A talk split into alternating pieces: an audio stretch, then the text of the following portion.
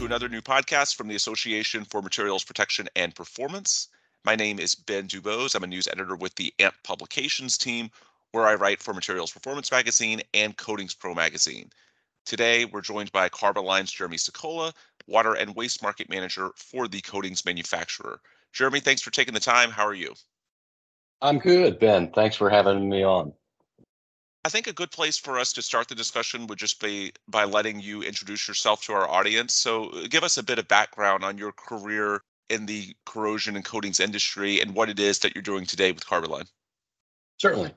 So, I have spent the last 25 years of my uh, working career, which would be my entire working career in the protective coatings industry. Um, I, I started as an apprentice uh, in a um, union shop um, level one blaster painter. Worked for about three or four years and became a journeyman industrial blaster painter and was exposed to uh, industrial projects, you know, bridges, tank farms, um, ships, things like that. So from the very beginning, uh, working in the industrial coatings industry is kind of where I've been at. Um, uh, you know, as the years progressed, doors opened. I found myself um, moving to Atlanta about 20 years ago and went to work for a manufacturer that focused on the water and wastewater industry and, and uh, made materials for that market segment. So lining concrete as well as steel um, became a focus of mine back then. Uh, the the company was was run by a former president of NACE, um, who was actually the uh, founding member of the CIP program. So they made it very clear early on uh, that that uh, being involved in NACE would be important for me. So um, I got involved with NACE very early on, uh, Legacy NACE, and and uh, it opened up a lot of doors for me. Uh, I was a contractor for years in the water and wastewater industry as well. I, I worked for a couple manufacturers uh, on the engineering specification side. Um, I also worked for an engineering firm and was their senior coatings consultant for 18 or 19 offices.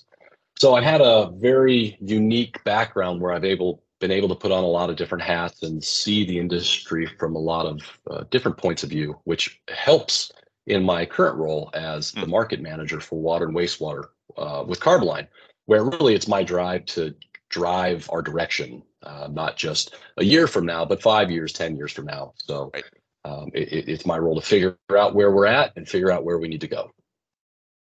I know for a lot of people, don't want to say for everyone, but for a lot, it's not as if you grow up wanting to be in protective coatings. We all end up sort of drawn to this for one reason or another by circumstances. What was it that made you sort of have that career slash life pivot? What was it that drew you to this side early on in your, I suppose, professional tenure? Um, I actually had a couple of family members that worked for a very large coating applicator uh, okay. in, in Seattle. I grew up in the West Coast, and um, a couple of the companies that they worked for were looking for apprentices. And I had never even considered the idea of getting into the coatings industry. To be honest with you, I think I I think I tried to get into the crane operators union, and the first thing they asked me to do was take a math test, and I said no, thank you. so. Um, so I, I, right. So I spoke with one of my older cousins, and he said, "Hey, you know, we're we're working on a big project here. We can uh, use some help. Uh, let's get you down to the union hall, get you signed up as an apprentice." And that's what I did. And and uh, I've been working in this field and in this industry since then. Um, it's like I said, it's been a it's been a journey. Uh, one door always opens and you step through and you and you never know what it's going to lead to. Mm-hmm. Um, so you know from from the from the beginning, it wasn't my intention to stay in the industry, and here I am 25 years mm-hmm. later, and uh, I love it, and it's it's what I'll always do. So, how do you think you've changed over those 25 years? Everybody talks about lessons that they learned along the way. How have you evolved over those 25 years, growing into this leadership position that you hold today? Wow, um, it's been a personal and professional journey. Um, you know, when you're an 18 year old, 17 year old, 18 year old kid, uh, you think you know a lot. And so you work around a lot of uh, folks that have been in the industry for a while, and and you you know uh, if you're fortunate enough, like I was, to get some mentors around you that help you grow.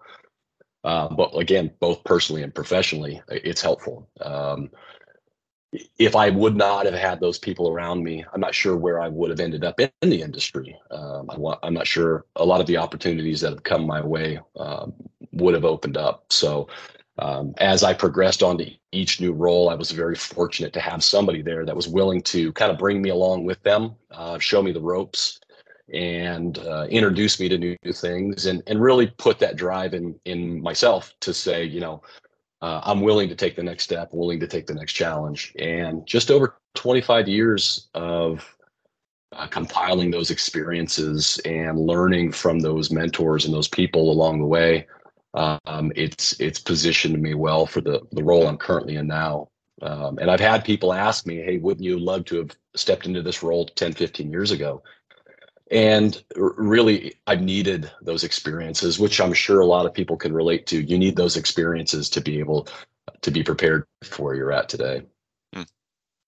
holistically when we look at the industry over that time what's different now compared to 10 15 even 25 years ago? How has protective coatings evolved in terms of what the marketplace looks like the key demands and what are some of the differences now relative to when you started I think one of the biggest differences now is, uh, like I said, when I started in the industry, I went through an apprenticeship program. Um, again, this was out west. I went through an apprenticeship program. That was a big thing then, you know, 25 years ago, to to have the ability to go through that type of a program where you would go to school uh, after after work, and you would learn about the trade.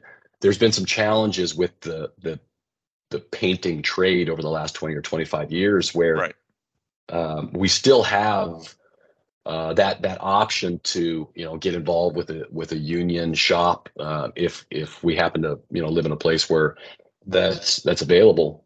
Um, there are a lot of places that don't have that luxury though. So as a technical trade, it's gotten more difficult over the years. Um, I see that and I hear that from a lot of uh, uh business owners that I talk to that um, being able to find the skilled tradesmen, it's a lot different.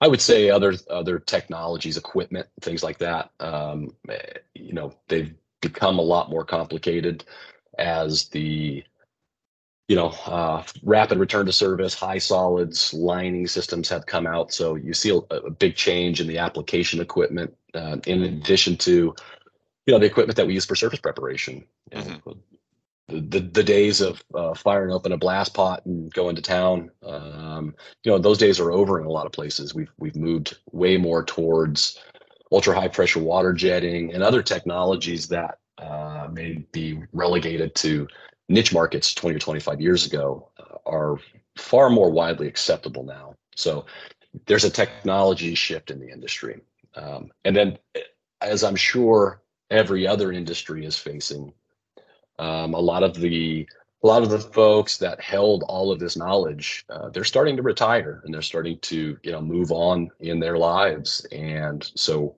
we're facing a challenge where getting young people involved in the industry is difficult. So there's that knowledge gap that's there, and and really the the concern about who we're bringing up next um, in, the coatings industry. So a lot of the same challenges other industries see, really let's talk about water, wastewater specifically. What feedback do you hear from your clients in those businesses? Are there any trends that you hear when you talk to these guys, or are there certain challenges that come up on a more consistent level? Uh, just talk about water, wastewater specifically, and what's going on in that market. Sure. Um, water, wastewater is, you know, the market itself is driven by um, funding. So I think most people will agree that you know anytime you you open a paper and you see um, discussion on infrastructure, um, you know it's it all comes down to funding. So I think the biggest challenge that we have is we have a lot of systems that were built to sustain a certain size population, and as the country has grown and cities have expanded, those um, resources that we have, the, the, infrastructure that was built on the water and wastewater side, it's been stretched to its breaking point. Um, so it, we're doing a lot of band aids right now, a lot of uh, fixing what we currently have. It's it's far more difficult to get the funding to expand the treatment facilities, to you know add um, more storage capacity, things like that. Um, in addition to the the need to ex- uh, fix and expand the infrastructure we currently have, regulation um, reg- regulatory concerns are um, really driving a lot of our efforts. Um, you know, if you operate a a treatment plant, um, you know, reportable spills and things like that. EPA regulations are are difficult on the coating side. You know, we we we've got some challenges there from um, OTC OTC phase two um, environments. Uh, when you get out to Southern California, um, the VOC restrictions out there, um, other other things that are coming light. Uh, this discussion around uh, PFAS is another concern. So um, the water and wastewater industry is really, really uh, being constrained uh, on on what they can fix and what they can expand based off of um, financial concerns, but also a lot of the regulatory uh, concerns that are out there. So um, it's it's not an easy place to be right now, being a being an asset owner or municipality trying to mm-hmm. get your arms around what your infrastructure looks like, what your needs are to fix it, where you're going to find the money, and then you know um, being able to do what you need to do within budget. So, I know for you all as a coatings manufacturer, the success of the coatings you produce ultimately comes down to how they're applied. If someone's not using the right methods and the right techniques, then ultimately you can have the right coating. And if it doesn't make sense for a given job or it isn't applied correctly, it's still not going to fulfill its end purpose in the way that you all want it to. So, with that in mind, what resources do you all have available or education initiatives? But basically, what are some of the things that you all have available for your users, for your contractors to perhaps help them overcome some of those challenges and anything else that they may handle or see in the field? Yes, great question. Uh, Carboline, you know, we pride ourselves on our technical service. Um, we, you know, we're very focused on industrial coatings, linings, and fireproofing. So um, we have the the best tech service uh, team in the industry, in my opinion. So when we have a contractor, for instance, that let's say they, they get a job, um, it, it, it's a pretty complicated lining system. Um, we make our tech service available for, um, of, of, course, being on site to help with the application, whether it be you know surface pre- preparation beforehand or the application of the coating material, or coming on site to you know verify that the contractor um, has done what the requirements of the coating are and what the requirements of the specification are. We provide those services to our to our customers, whether they be applicators, whether they be specifiers or owners. Um, it, and and that kind of leads into the second part of this. As I mentioned, every industry is seeing strains when it comes to who's going to come next, who's going to fill the shoes of those people retiring. Um, at Carboline, we have a pro- we have a program called Carbo Next, where we are really engaging with the new engineers that are coming um, into the water and wastewater, oil and gas, uh, basically every market segment that you can think of. We, we really want to engage with these new engineers coming out of school and give them a place where they can come and learn about corrosion, they can learn about coatings, they can learn about surface preparation. Um, you know, we we have a, a, a couple programs where they can log in and, and actually work at their own pace and and go through some videos. Um, and they can also actually be paired up with the mentor within Carboline. Um, so as these engineers move away from having SMEs within their group that build and develop and refine their coating specifications, and we find that coating specs are, are being um, relegated more to the, to the new engineers. We think this is a really good way to help them start their their journey on learning about uh, the intricacies of, of corrosion, uh, whatever whatever market space it may be, and especially in water and wastewater. Um, that that that's a, a, a pretty big market segment that we see a lot of young engineers move into. Um, mm-hmm. Is going to work for firms that have a focus on water and wastewater. So we make ourselves available through this CarboNext program.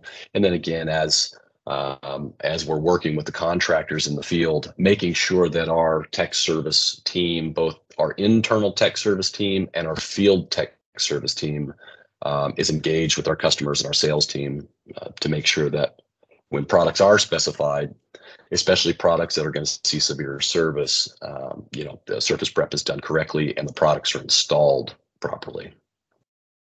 When we talk about you guys as a manufacturer of coatings, linings, and fireproofing technologies, what are some of the properties that you're looking for on the technical side to try and address some of the challenges in 2023 that people are facing out in the field? Just talk about, I guess, recent development as a manufacturer, what some of the popular technologies are, and the types of properties that are highly sought after in the current environment.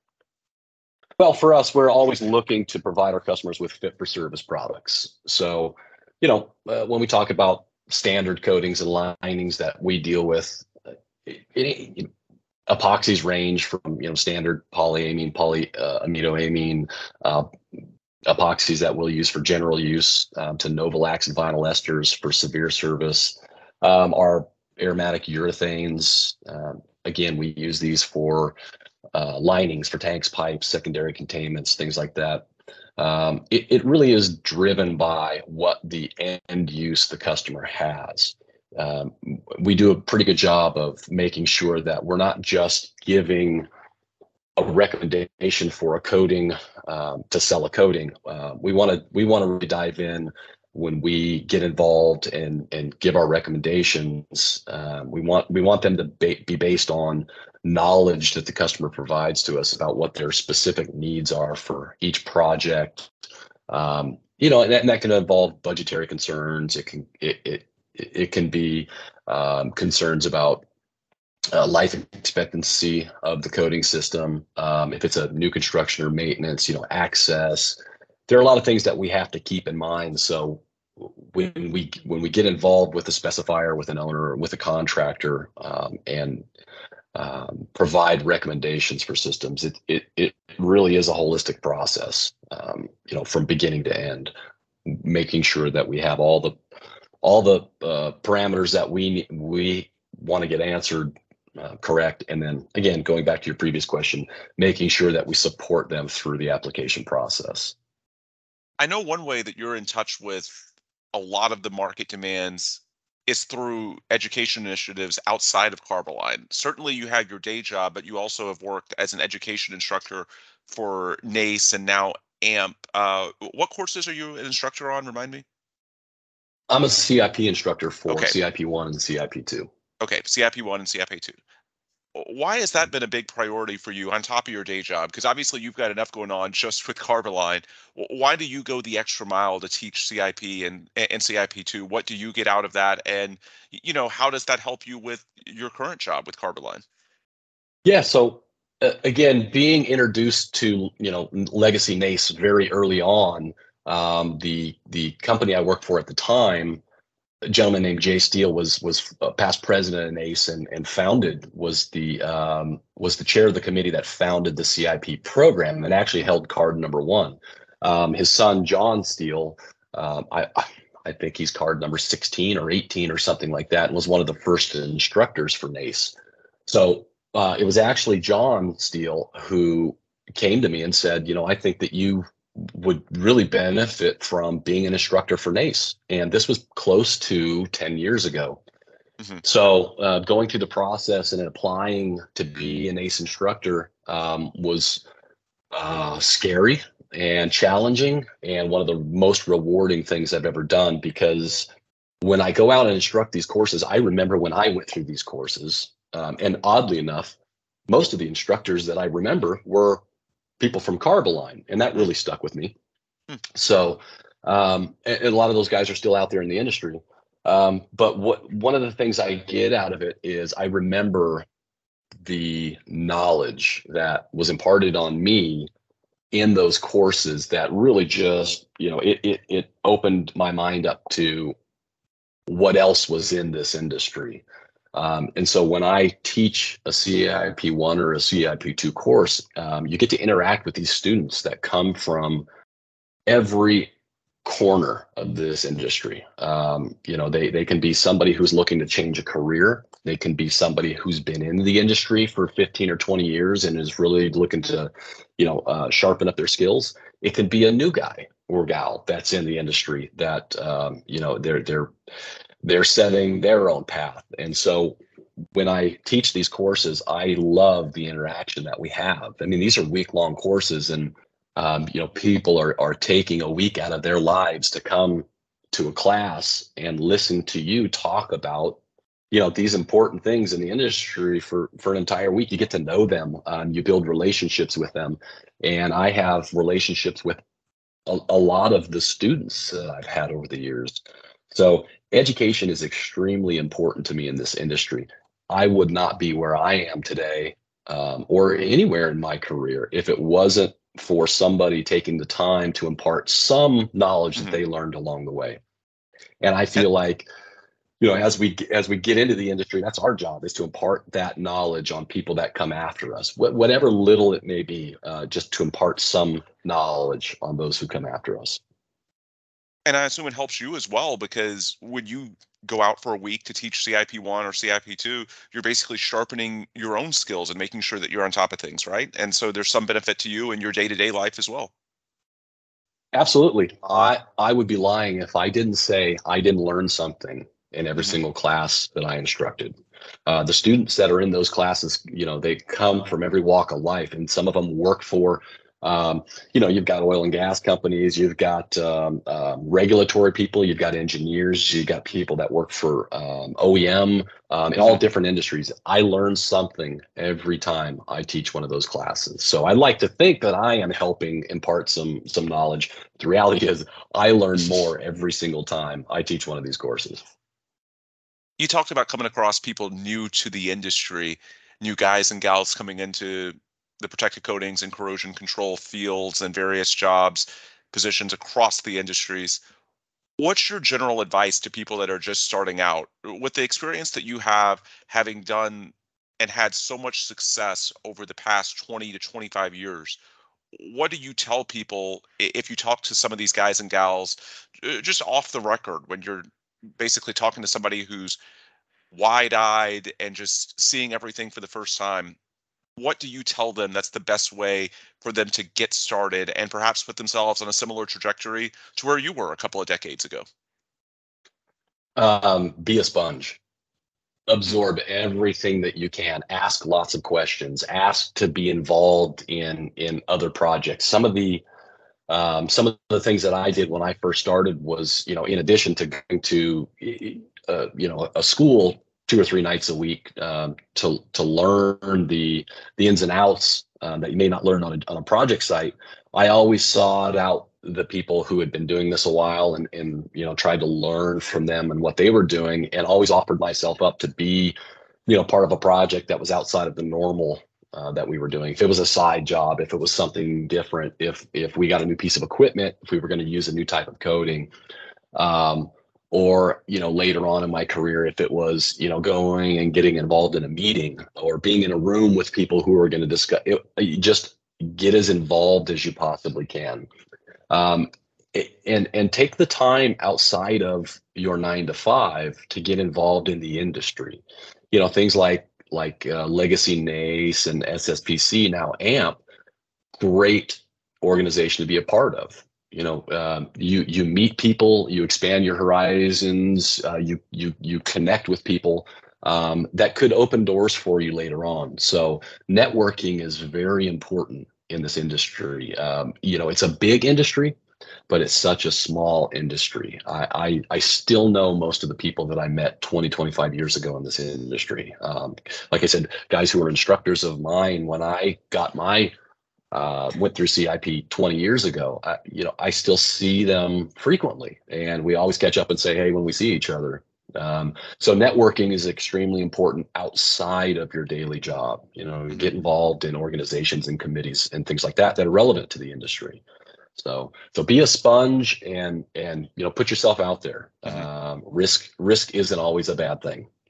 Yeah, absolutely. I think that's great advice Jeremy, for any of our listeners that might want to learn more about you, about Carboline, what's the best way that they can do that? Just give us some contact information and details on where they can learn more from you all as a coatings manufacturer, and perhaps if they want to take advantage of some of the ed- education initiatives and the resources that we touched on earlier that you all have available.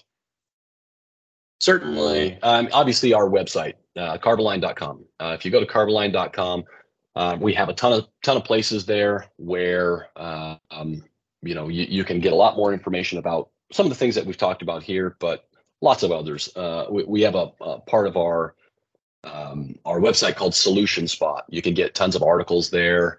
Um, we have a fantastic podcast that we've been putting on for years that are really relevant to specific corrosion based topics, coatings, um, surface preparation, things like that. Um, and then also in our services tab, there's a there's a, Carbo Next tab that you can click on. That's the that's the program I was referencing earlier, where if you're a young engineer in the industry or just anybody who is looking to get some more basic knowledge on coatings, on corrosion, on surface preparation, you know, if if you're thinking about maybe taking an AMP CIP course or something like that in the future, these are great stepping stones. Um, you know, anytime that you can learn something, these are great stepping stones uh, into something like that. So, um, carboline.com is our website. You can go there, find all the information you need on, you know, the products that we sell and the uh, resources we provide to our customers. Sounds good. Folks, this is where we will wrap it for today. For Jeremy Sokola, I'm Ben Dubose of AMP. If you want more information on our side, the best place to get it is on our websites, ampp.org, amp.org. That's the website for the association. And then for our publication magazines, coatingspromag.com and materialsperformance.com. With that, we'll wrap up. For Jeremy, I'm Ben. Thanks as always to you all for listening, and please come back soon for another new AMP podcast.